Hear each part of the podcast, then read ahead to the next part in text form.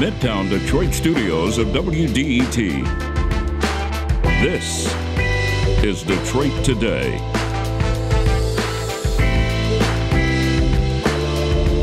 Today, we'll hear from Oakland County Executive Dave Coulter, the day after his State of the County address. We're going to talk about how the county's doing, what his plans are for the next year, and why transit, which was expected to be a big part of his speech, didn't get the anticipated attention.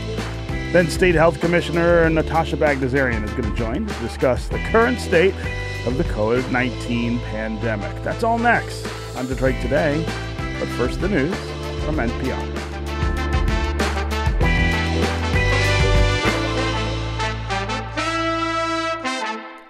Detroit Today is supported by Michigan School of Psychology in Farmington Hills, educating psychologists today who will transform our world tomorrow. Learn more at msp.edu.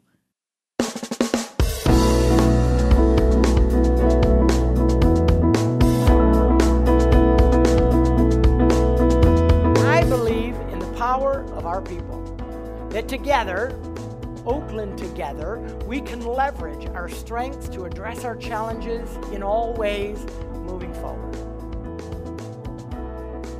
That is the voice of Oakland County Executive Dave Coulter during his State of the County speech last night.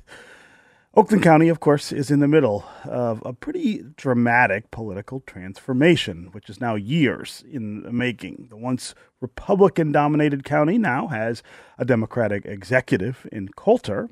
It has a Democratic led county commission and a voter base that now leans pretty blue in statewide and national elections. That has also come with some huge challenges ahead, though. Can the county adapt to new climate realities? Will it effectively lead efforts to tear down barriers to public transit and housing? Is the changing face of Oakland something that Oakland County government can better address? For years, if not decades, we've thought of Oakland County as kind of monolithic. It is the wealthiest county in the state of Michigan, but for years we've acted as though there's only wealthy people in Oakland County. The truth, of course, is that it's a really diverse place and getting more diverse economically, ethnically, geographically. How does Oakland County government respond to those changes? What are the things that it needs to do to make sure that everybody there experiences the joy and opportunity that we expect in the places where we live. That's where we begin the conversation today. And here to talk about all of those questions and his speech last night is Oakland County Executive Dave Coulter. Dave, welcome back to Detroit Today. Oh, I think we have got a little. Stephen, oh, oh Stephen, I'm sorry, I had I had you on mute, my friend. oh my goodness, the, the, the COVID uh, dread. Uh, I apologize. It's great to be with you. Sorry about the mute. no worries, no worries at all. Uh, before we start, uh, my Facebook tells me that today is your birthday. So uh, I want to say happy it birthday. Thank you, Stephen. I appreciate it. That's pretty cool. Just a day after the Ides of March. yeah, yeah. And and and if I had been born one day later, my parents tell me I would have been named Patrick. Patrick, uh, of course. Patrick's Day. But my mom didn't like the day, so she told my dad she'd only name me that if I was actually born on the day, and I was Oh. a day early, which he swears she did on purpose. that's right. That's right. So let's start here. For folks who didn't hear your speech last night, talk about what the biggest takeaways you think are about how the county is doing here in 2022. Yeah. Well, our county, like the state and the country, has been really challenged over the last couple of years, obviously, from COVID and a whole host of things. But what I tried to lay out last night was a vision for the next five years. We, you know, it's a strategic plan. It's a roadmap. And, you know, I know sometimes strategic planning and goals and vision statements can make your eyes roll. But what I tried to do is give people a sense of what are the things that I think we have to be really intentional about and focused on uh, over the next five years for us to build on the foundation that we have in Oakland County because there's a lot of things that could still be improved. And so the reason I adopted that sort of slogan, all ways, in two words, always moving forward is because we've got a lot to do and we need to do it in all ways. So it can't just be about, you know, economic development. It can't just be about, you know, healthcare. It, it, and it can't just be in the cities. It's got to be in the suburbs and the rural areas. So bringing us together and trying to, to create a, a path. And by the way, a measurable path. I'm, I'm a, I'm a data guy and I've been a little surprised at how few of our programs actually have really good, solid measure and measurements and data behind them. And so we've created that. And starting last night on our website, which is oakgov.com, residents can go on the website now and see what we're tracking, what the goals are, and keep us accountable for them. Hmm. Hmm. So let's talk some about these challenges that face the county in the next few years. You unveiled a new strategic plan for the next five years and said in your speech last night that you want uh, residents and, and, the rest of the county, of course, to hold you accountable that way. Uh, let's talk about the, the benchmarks for success that you have in mind when you want to carry out this plan. Yeah. Well, let's look at um, our business economic development plan. You know, it's great when we get a General Motors uh, to come and make a incredibly large investment, $4 billion at the Orion plant. And I love that. I celebrate that. But the truth of the matter is most of our businesses in Oakland County are small businesses. And they've been through a devastating two years. They continue to need help. And even before that, I thought there was more that we could do as a county to promote our entrepreneurs, people who want to start or grow a business here, and in particular, because you mentioned this, you know, sort of in your intro. Uh, minority owned, women owned, veteran owned businesses, some people who have not always felt the same connection to services in Oakland County and felt that they had the same access. I want to make sure that we're doing that. So one of the measures on our website is going to be minority owned businesses and, and how many do we have and what are we doing to support them? Uh, and that's, again, what I mean by all ways. So I want General Motors. I want all kinds of businesses here and, and, and, and good paying jobs. But I want everybody to feel like they have an equal shot of success here in Oakland County. Hmm. I'm talking with Dave Coulter, who is the county executive in Oakland County, our wealthiest county here in the state of Michigan. Uh, he delivered his State of the County speech last night. We're talking about what he said, what he thinks about the current state of the county, what his plans are for the next year. And in a little bit, we're going to talk about transit, which uh, a lot of us were anticipating might play a bigger role in Dave's speech. Uh, got uh, a little bit of mention, but not as much as I think we were anticipating. We want to hear from you during the conversation as well. Do you live or work in Oakland County? Do you think the county is heading in the right direction. And what do you think are some of the biggest challenges that Oakland County faces moving forward? Uh, what role do you hope Oakland County will play in the region to solve some of our systemic problems here in Southeast Michigan. Also, give us a call. Let us know if you listened to or watched Dave Coulter's speech last night. Uh, what did you think of it? Uh, what did you take away from his address about the state of the county? As always, the number here on the phones is 313 577 1019. That's 313 577 1019. You can also go to the WDET Facebook page, put comments there, or go to Twitter and hashtag Detroit Today, and we'll work you into the conversation. Uh, Dave, as I said, you mentioned transit in the speech, but it only got a really brief mention, and there were a lot of people, I think, who were expecting more. And this morning on Twitter, uh, on our feed, we're getting a lot of folks who have real questions about uh, our commitment to to better transit. Uh, this idea that uh, that we could take another go at funding regional transit here in Southeast Michigan, and of course the the recent news that Auburn Hills, a pretty critical piece of the transit picture in Oakland County, has decided to opt out of the suburban uh, bus system. So, so first address uh, what what place transit had in your speech last night and why, uh, and then we'll talk about some of the other broader issues.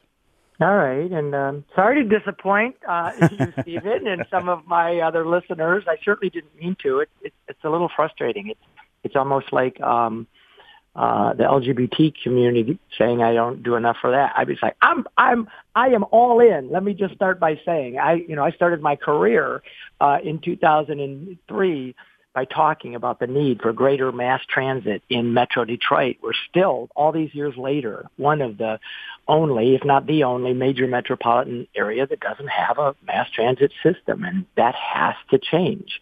Um, I think maybe some of that expectation came from as you mentioned, the Auburn Hill situation where they voted to opt out of SMART, where they're not out because I'm not sure they have the ability to opt out uh, in the form that they did. Uh, and that's disappointing to me. Uh, but but I want to make sure we're, we're distinguishing between two issues because there's mass transit, and I'm all in. I'm, I'm I'm a big fan, and I continue to work with the partners in the region like Wayne County and Detroit and Washtenaw, the folks that want to do something with us. We continue to work on that. And then there's this notion of, of the smart millage, and there's been some discussion at our board of commission level uh, that we should go from not allowing our communities to opt out of smart bus service. Uh, uh, people have thought, and I've said over the years, that the Swiss cheese approach that we take to bus service um, does not serve our residents well. Mm-hmm. But I mm-hmm. just want to distinguish that. That's not a transit system. So what's being discussed at the board level is an all opt-in bus service, mm-hmm. but it doesn't get us to transit. So the reason transit didn't get more attention last night is just is simple. We're simply we don't have yet, although we work we're working on it, a a plan that's been agreed upon and signed off by you know the, the counties and the cities in the region.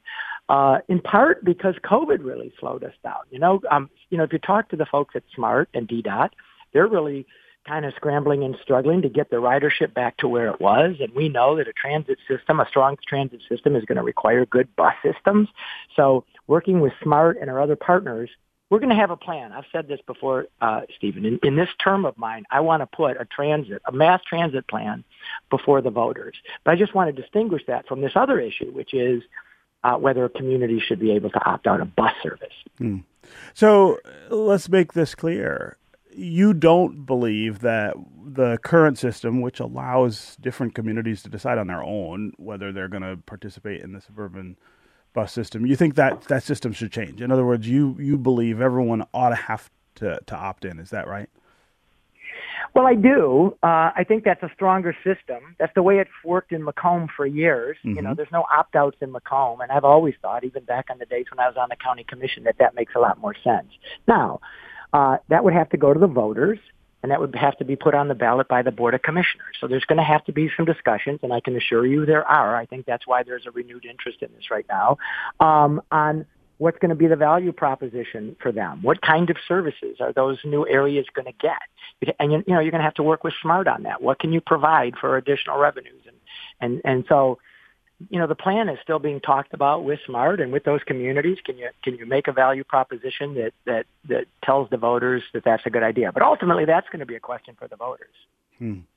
Again, 313-577-1019 is the number here on the phones. That's 313-577-1019.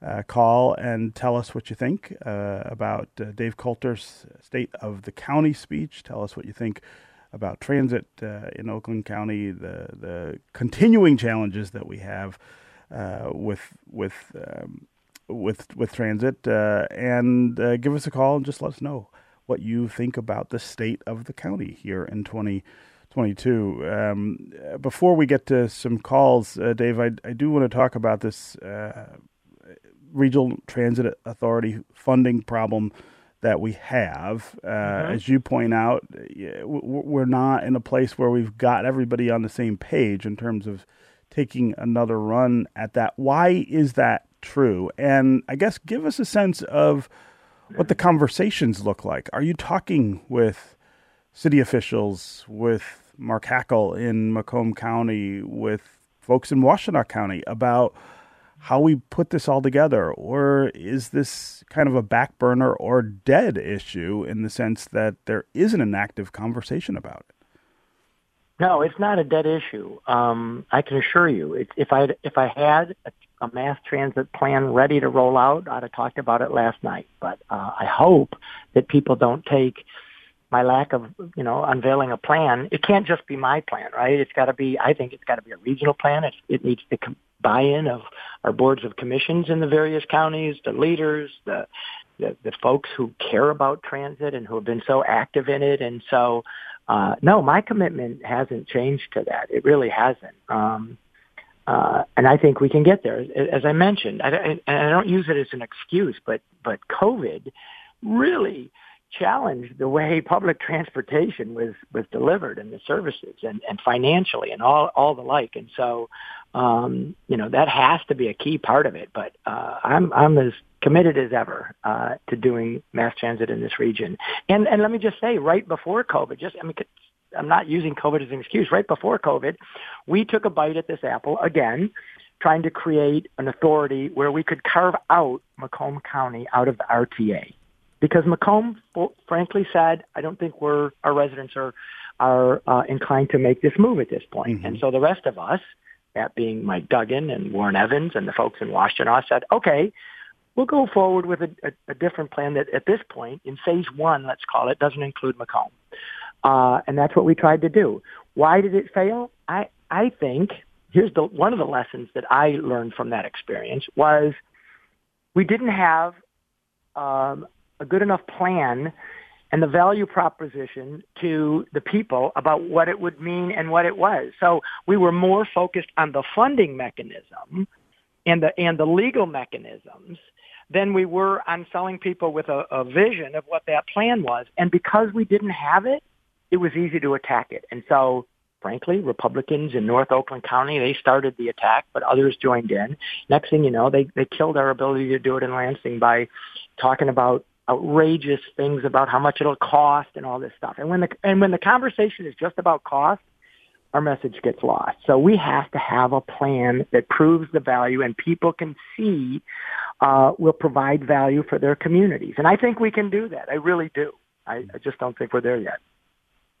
Okay, coming up, we're going to continue this conversation with Oakland County Executive Dave Coulter about his State of the County address and the many issues challenging Oakland County. We're going to talk about housing next uh, and want to continue to hear from you on social media and on the phones. 313 577 1019 is the number. That's 313 577 1019. Call and tell us what you thought of Dave Coulter's speech last night, what you think of the current state of the county.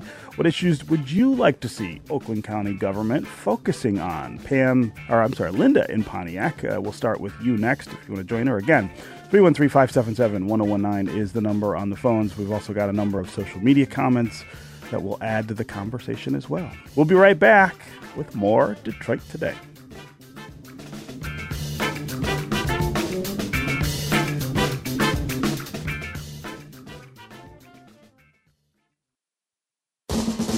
WDET is your place for open dialogue. The music you love. Real news and in depth analysis. And cultural experiences. The sound of Detroit.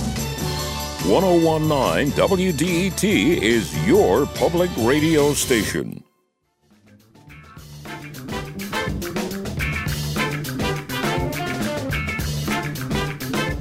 This is Detroit Today on 1019 WDET. I'm Stephen Henderson. And as always, thanks for tuning in. My guest is Dave Coulter, the executive of Oakland County. Last night, he delivered his State of the County address. We're talking about what he said, what the state of the county looks like right now, and a number of different issues uh, that continue to challenge the county as it changes, changes economically, changes politically, changes demographically want to hear from you as well during the conversation. If you live in Oakland County, if you work in Oakland County, give us a call and tell us what you think of its current state. Uh, did you listen to Dave's speech last night? Tell us what you thought of it. Uh, what do you think of the issues that are challenging uh, Oakland County as it changes? 313 577 1019 is the number on the phones. That's 313 577 1019. You can also go to social media comments there, and we'll work you into the conversation that way. Uh, Dave, you mentioned something significant that's happening in Oakland County right now related to housing. I want to listen to a clip from your speech last night. Unfortunately, some of our residents are facing even more dire conditions. They need access to safe and affordable housing. Our neighborhood and housing development leadership is working with the Board of Commissioners and our treasurer, Robert Wittenberg, to create a new housing trust fund. By providing gap funding to developers, we will ensure that our residents have safe and affordable opportunities to rent or buy a home. So, this is an issue that I think a lot of people don't associate with Oakland County. As I was saying in the open of the show, people think this is it is the wealthiest county in the state, and they think that means it's it's monolithic. But it is really economically diverse, and there are a lot of people who do need help with affordable housing. So, give us a sense of what this problem looks like in Oakland County and what this proposal that you're making would do. Yeah, you know, um, you're right. You think of a place like Oakland and you think, okay, it's affluent, but it's also expensive to live here for everybody. So, uh, you know, I saw a statistic that 40% of the people in Oakland County are technically housing insecure, which means they spend more than 30% of their household income on their housing needs. Um, and that, that goes across the economic spectrum. Uh, you can be a middle class or upper middle class person and be spending too much on housing. But what we're going to address is the lower and moderate income folks. And we have a lot of them in Oakland County, as you pointed out. We're a very diverse county and we have lots of economic uh, ranges here. So I announced last night a housing trust fund. And what we're going to try to do with that money is incentivize developers to add more affordable housing for low and, in- and moderate income people so that people who maybe have been born or raised in Oakland County or have moved here and want to stay here don't get priced out. I mean, keep in mind, I was the mayor of Ferndale for nine years. When I started, that you could get any house in town for under a hundred thousand dollars almost, and and now, you know, it's off the charts. By the time I was done nine years later, it's all I heard about was how expensive it was, and that the people who helped create Ferndale and make it was what it was couldn't afford to live here anymore. And so I don't want to see that happen all over the county. And so we're going to start with this housing trust fund, and we're going to ask our developers, uh, frankly, to create more affordable housing, and, uh, and we're going to incentivize them to do that. Uh, Dave, in 2018, the county got in trouble from HUD for discrimination against uh, using federal funds to help renters who are disproportionately black, Hispanic, and Asian. Is this resolution in some way a reaction to that? Is that what you're trying to fix in some ways? Um, and that I just want to be clear that we got that report before I was executive, but I saw that report and I was disgusted by it. And we've had a lot of reaction to that report. And in fact, we've changed a lot of what we're doing in our housing area to address it. The main problem with that uh, that was identified in that report is uh, the, the HUD dollars, the federal dollars that we had for lower and moderate income people, every dollar of it went to home owners. Well, rentals are a huge portion of the market, and it, it, it intentionally discouraged rental properties. Um, and so we've changed that. Our programs are now available for rental and um, home ownership programs, and this program. This program uh, will intentionally um, incentivize both um, units to purchase and units to rent. So that that that it was a it was a, a, a devastating report. Frankly, I was very disturbed to see it, and I don't disagree with it. And uh, we didn't object to it, and um, we're we're gonna we've made sure I've made sure that our housing division knows that uh, every policy that we create uh, is going to be looked at through this equity lens, uh, and that's what we're doing now. Okay. Again, 313-577-1019 is the number. Let's go to the phones here. Linda in Pontiac. Linda, what's on your mind? Hi. Hi. Hi. Go ahead. Um, so I'm a renter in Pontiac. I've rented here for 10 years. I don't have the privilege of buying my home. I'm hoping that I definitely don't get priced out here. I think rent control is more important than low income housing because low income housing, what you're doing is you're just taking low income people and putting them in one area. Okay, what if we look back at the past? What has that done? That's created like areas where we have like concentrated areas of crime and things like that it would be better to have rent control than anything. We have people in, in Oakland County who own nice houses here and then own multiple houses up north, own multiple rental properties. Rent control would help a lot of the people who are on the ground the most, in my opinion. Hmm. Uh, great, great question, Linda. And I think that perspective is so important.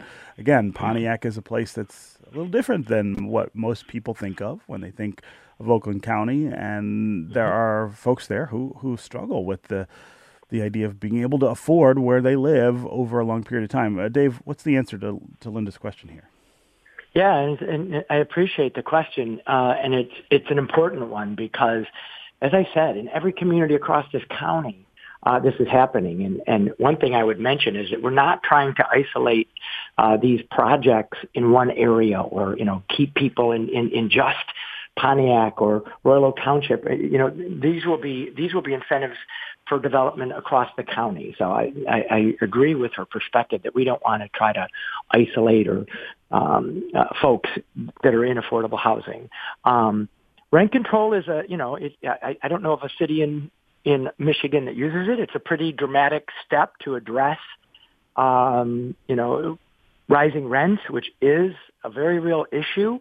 I mean, I think it's a tool in the toolbox, but um, we haven't explored the tools I think that we have here yet. And and and, and incentivizing more affordable housing is is one of the ways we're going to get started. Hmm. So we had a caller from Oak Park, Pam, who couldn't stay on the line, but she wanted to start by saying how much she supports and appreciates you and your leadership. Uh, she also notes that Oak Park is a community that struggles with affordable housing, especially for residents of color and sometimes it's difficult to get city leaders to act. Uh, tell us what you know about Oak Park and uh, how the, the, the, county's approach uh, might might make things a little easier for folks who live. There. Yeah. I mean, I appreciate I, I appreciate that, and yes, Oak Park. I live in Ferndale. Oak Park is right next door, you know, you know, uh, uh, to the west, and I know the mayor and the council well there, the city manager, and you know, I will say this: um, one of the things that I've tried to do as county executive is to have a, a, a deeper pipeline between the communities and the county. Um, there was no mechanism for folks to access programs other than just go on the website. I created what we call the community engagement area and that is a team. And this is people who are working directly in the communities, hearing their concerns, bringing them back, and just as importantly, sharing with them the programs and services that we have because frankly, I think a lot of the, we have uh, like 250 different programs and services for our residents. I think most of them are the best kept secrets and they shouldn't be. And so we're, we've got a team of folks that are actively out working in the communities, going to city council meetings, going to block clubs and chambers and, and, and sharing what we have available and, and how to help access it. So that's that's one way I'm I'm attempting to address that. Again, 313-577-1019 is the number on the phones. Elena in Detroit, you're up next. Elena, what's on your mind? Thank you. Good morning. Hey. I just wanted to mention, um, to add back into the lexicon, the word desegregation. And the reason I mention that is because if our schools and our housing was not segregated, we probably would have been able to have regional transit. Mm-hmm. We can't because people will not will not accept integration. White yeah. people won't accept integration. Yeah, Elena. I, I, live in an area that is so expensive and everybody is so priced out, and the few black people that live in Corktown are being displaced. It's really a serious thing when we talk about race and to not talk about race in housing and transportation and schools is just a huge omission. Yeah, uh, Elena, I'm really glad you called and, and said that, and and I want to kind of add to that. Uh, part of the problem in talking about these things in racial terms, in terms of desegregation, is that you know de jure segregation is supposed to have ended many years ago, and I think for a lot of people, they they believe that that means race doesn't matter anymore, and that uh, that there are other ways we ought to be viewing these things. There are other lenses we ought to be using. But of course, the the history of racism and and inequality has kind of set the table for what we're dealing with now. There were never uh, enough counteractions to make sure that we dismantled uh, the systems that that respected um, racism uh, the way that they did. And so I think that's a really interesting idea that, that, that you bring back into the language, the, the very idea of desegregation, which has a legal connotation, but also has a cultural connotation. I think that's what you're mm-hmm. you're referring to, Dave. Uh, what about that in the way that we talk about housing and transit and all of these other challenges, not just in Oakland County, but but throughout Southeast Michigan? Yeah, I, I really appreciate her bringing that up. I don't think we can ignore the fact that in the 40 year history that we've been trying to do transit, that, that race and racial issues have not been a part of that. I, I think it's obvious that it has. And uh, that Oakland County has sometimes been perceived and perhaps more than perceived as an impediment in that area. So it's been very important to me to be very deliberate about uh, the folks that I hire, the leaders that I bring here, uh, making sure that they're diverse, the DEI officers that I hire to make sure that, as I said before, all the programs and services are looked at through an equity lens, and that we're celebrating and talking about the diversity in this county, which is not something that's happened here before. And I think uh, it's important to do that. And I know that's not enough but I, you know, I, I'm, trying my best uh, to bridge that eight mile artificial geographic divide uh, and and talk about us as a region. Okay, Dave Coulter, executive of Oakland County. Always great to talk with you. Happy birthday again, and uh, congratulations on the State of the County speech. Thank you so much, Stephen. Appreciate it. Okay, we've talked about the state of Oakland County. Next on Detroit Today, we're going to hear about the state of the pandemic. Cases have tumbled across the state, but Michigan Chief Medical Executive Dr. Natasha Bagdasarian says COVID is not done with us yet. Not time to go all the way back to the way we were living before all of this happened. She's going to join us next to tell us why. Stay tuned for more Detroit Today.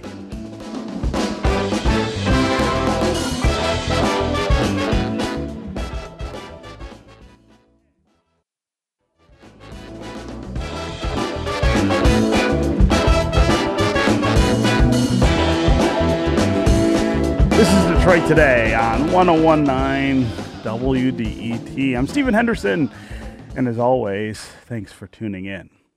COVID has collapsed here in Michigan.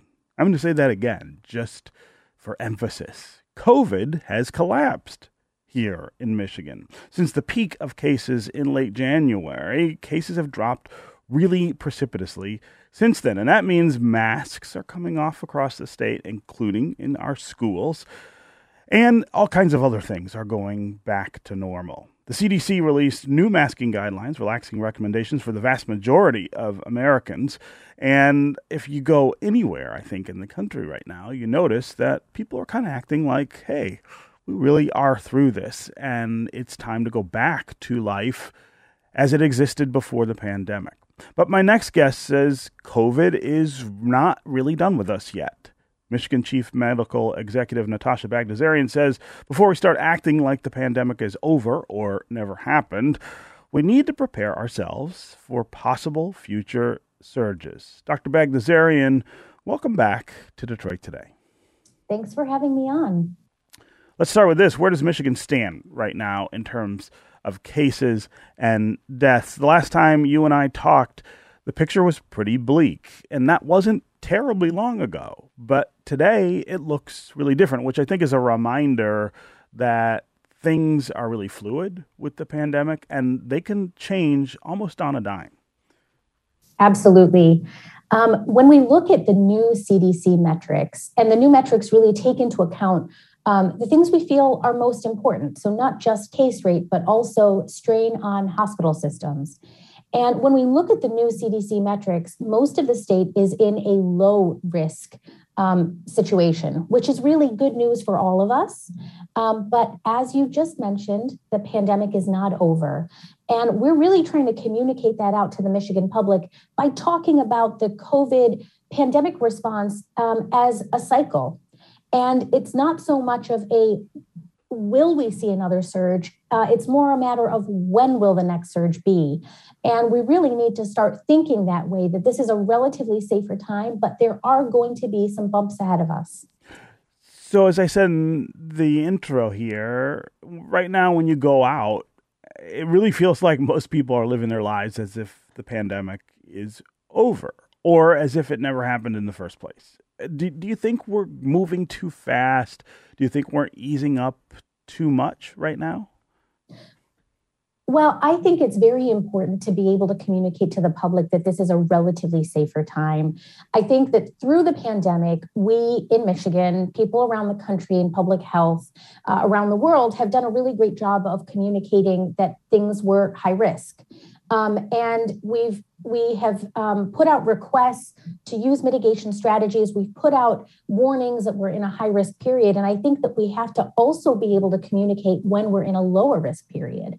So I am okay with dialing down mitigation measures right now because there is less transmission going on in communities.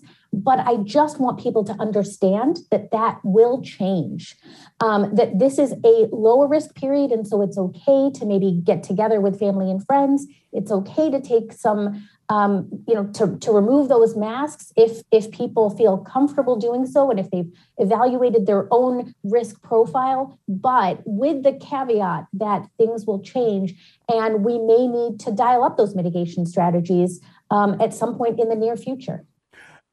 So you said something there that I want to kind of emphasize: people assessing their own risk profile. I think is a, a key part of this. So, for instance, if you're vaccinated and boosted and don't have other compromising health conditions, the decisions you make about what to do and what precautions to take might look different than somebody who maybe has not yet gotten the vaccine or didn't get the booster.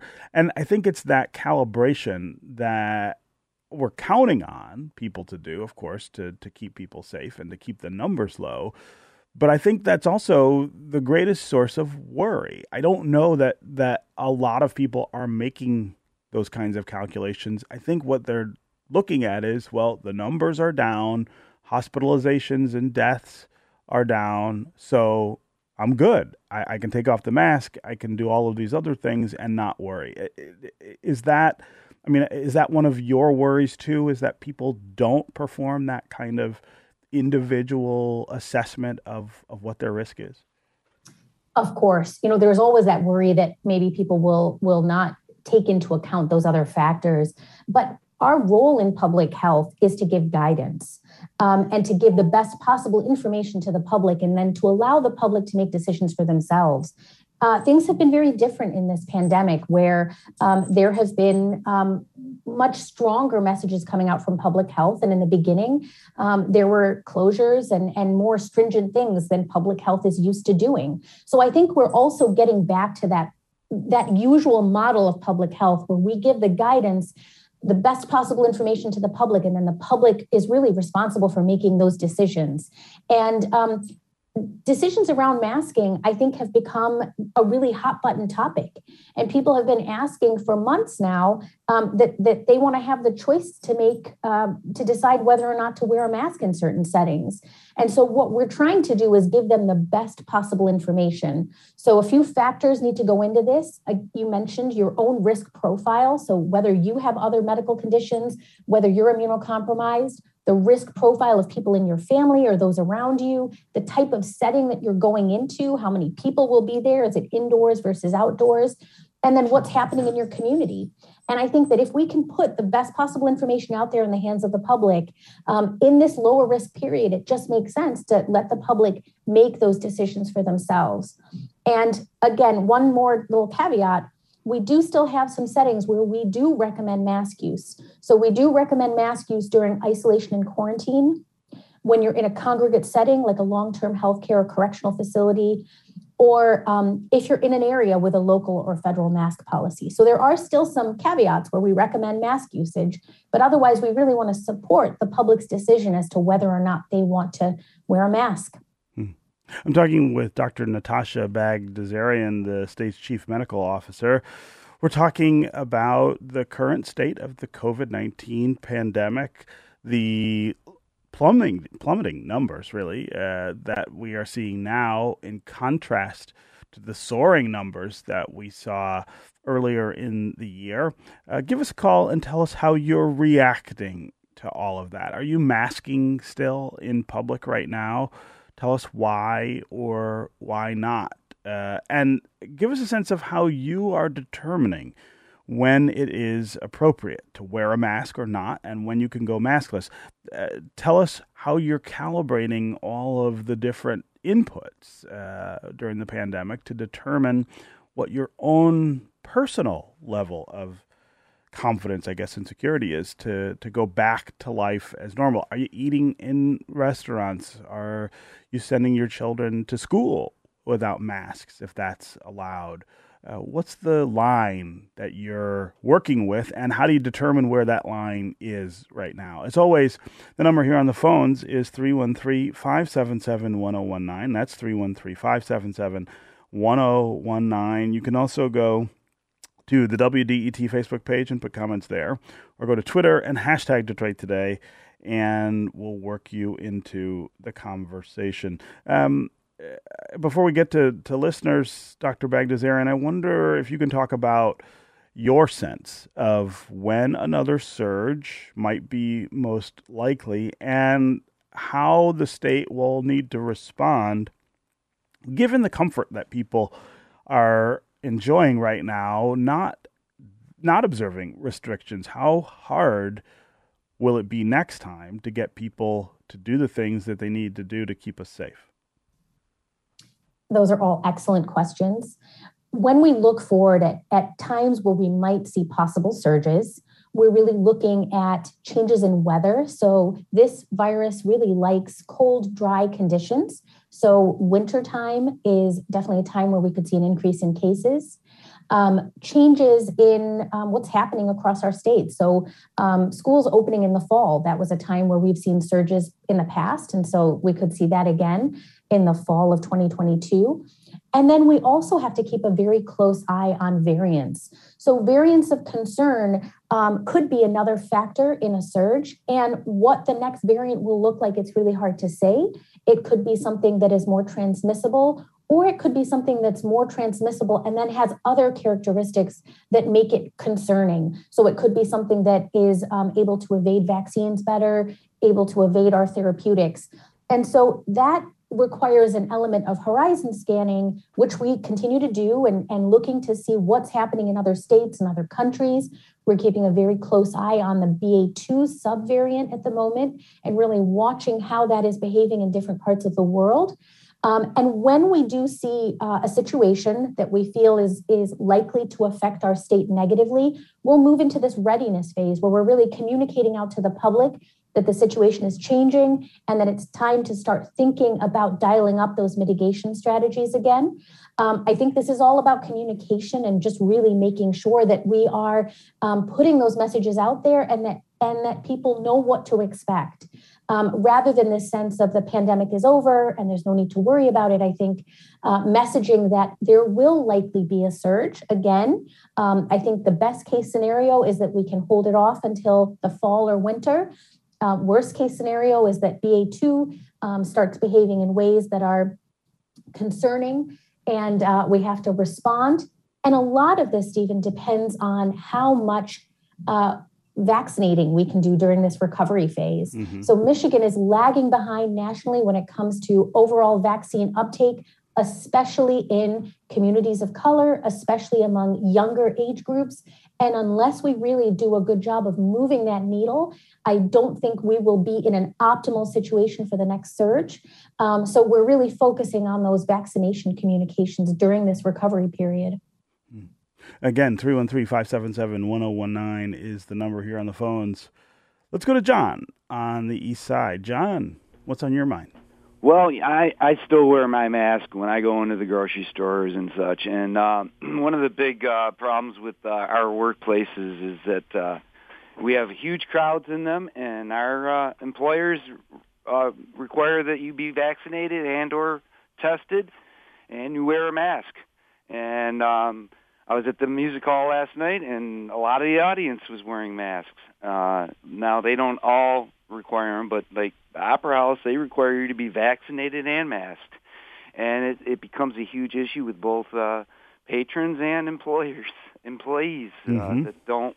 They hear the news, and I, I've contacted some of our local news media to say you can't just put a blanket statement out there that you don't have to wear masks anymore. Just like you have to wear shoes and shirts, you have to wear a mask. right. In some places, you're absolutely right, John. Uh, Dr. Bagdasarian, that gets back to this question of communication, how we make sure people really understand what the what not just what the rules are, but what the best practices are to make sure that that people aren't still getting sick.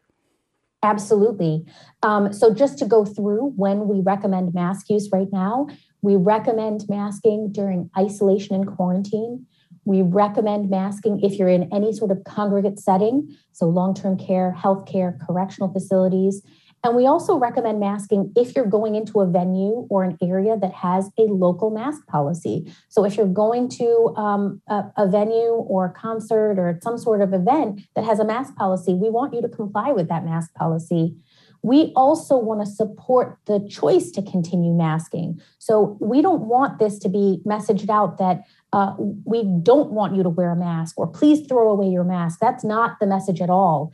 Um, you might want to consider masking, as I mentioned, if you feel that you're going into a setting where the risk of exposure is high. So, if you're going into a crowded indoor setting and you think there may be a lot of unvaccinated individuals around you, and you you would like to mask for that reason, please please do so. Please make that choice. If you feel more comfortable wearing a mask, that's another reason to continue masking in certain settings.